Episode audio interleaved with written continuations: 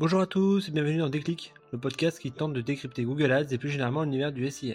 Je suis Jeremy Lacoste, consultant SIA depuis plusieurs années et j'aurai le plaisir d'aborder une fois par semaine une problématique search.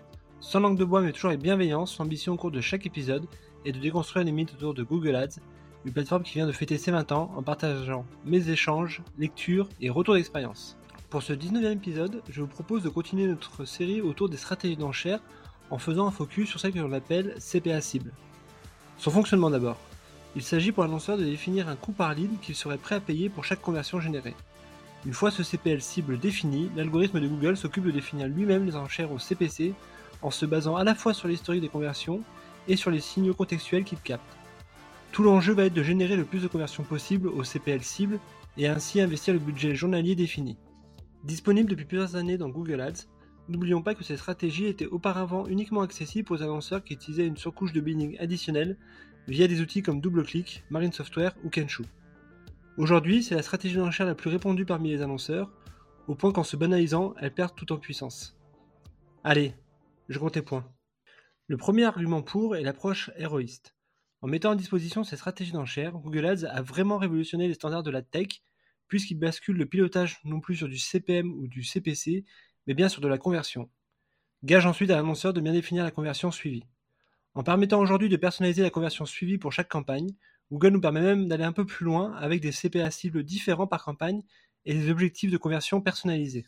Gardons en tête néanmoins que même si avec la stratégie de CPA cible, vous allez surtout suivre un niveau de CPL à ne pas dépasser, en creux, l'objectif est de trouver le bon niveau de coût par lead pour à la fois investir tout le budget et continuer à être rentable.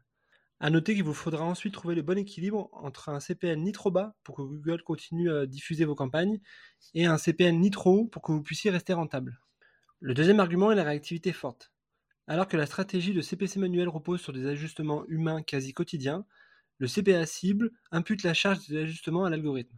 Ainsi, si les volumes de requêtes évoluent fortement ou que le taux de conversion change brusquement, l'algorithme s'adaptera en temps réel. Il est même possible désormais d'isoler une période afin de l'exclure de sa période d'apprentissage, de manière à ne pas fausser le jeu de données. Enfin, le troisième argument concerne les données. Cette stratégie d'enchère est fortement poussée par Google en s'appuyant sur le discours suivant. L'algorithme peut générer jusqu'à 800 signaux différents quand un humain stagne souvent autour d'une dizaine. Certes. D'ailleurs, la plupart de ces outils nous donnent pas mal d'informations pour bien piloter le CPA cible.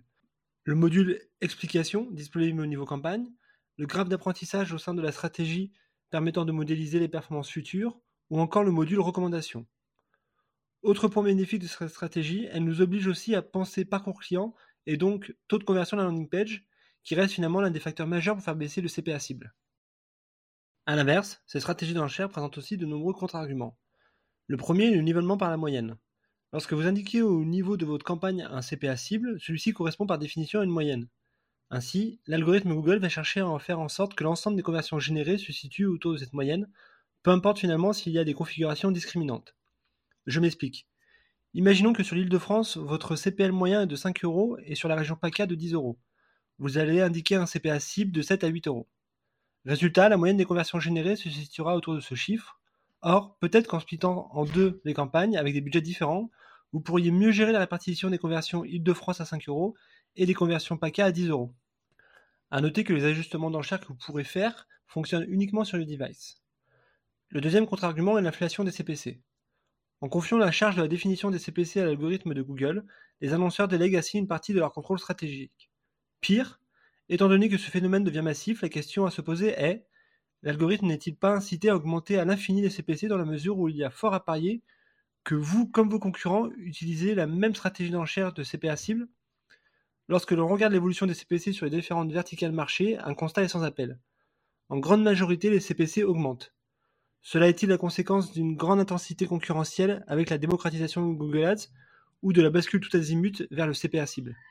La deuxième position est celle que défendent ceux qui pratiquent encore le CPC manuel. Pour contrer cet effet pervers, je vous recommande de créer des stratégies d'enchère au niveau des bibliothèques, seul moyen pour intégrer une contrainte de CPC max à vos campagnes au CPA cible.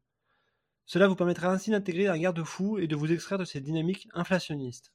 Le dernier contre-argument est celui de la valeur. Avec le CPA cible, ce qui est important est à la fois de respecter le niveau de CPL défini et d'aller chercher le plus de conversions. Dans cette logique, toutes les conversions ont la même valeur, ce qui est évidemment rarement le cas. Ainsi, pas facile de discriminer telle ou telle conversion si ce n'est en adaptant les budgets alloués. Pour résumer, la stratégie d'enchère du CPA cible, bien que critiquée par certains historiques de notre métier, tend à devenir hégémonique. Peut-être justement de quoi justifier de s'en méfier un peu. Car si tout le monde utilise la même approche, comment trouver un avantage concurrentiel? À mon sens, elle reste encore rudement efficace sur des campagnes à fort volume de conversion, à condition de travailler bien en amont votre spectre sémantique et en aval la conversion de vos landing page. Néanmoins, si vous voulez piloter la valeur de vos conversions, il vous faudra basculer sur une approche ROS que nous verrons prochainement. Voilà, ce 19e épisode touche déjà à sa fin, j'espère que vous avez eu le déclic. Comme toujours, je suis preneur de vos retours, propositions de sujets en commentaire ou par message privé sur LinkedIn. D'ici là, prenez soin de vous, et si vous me cherchez, vous savez me trouver, sur Google bien sûr. Allez, à la prochaine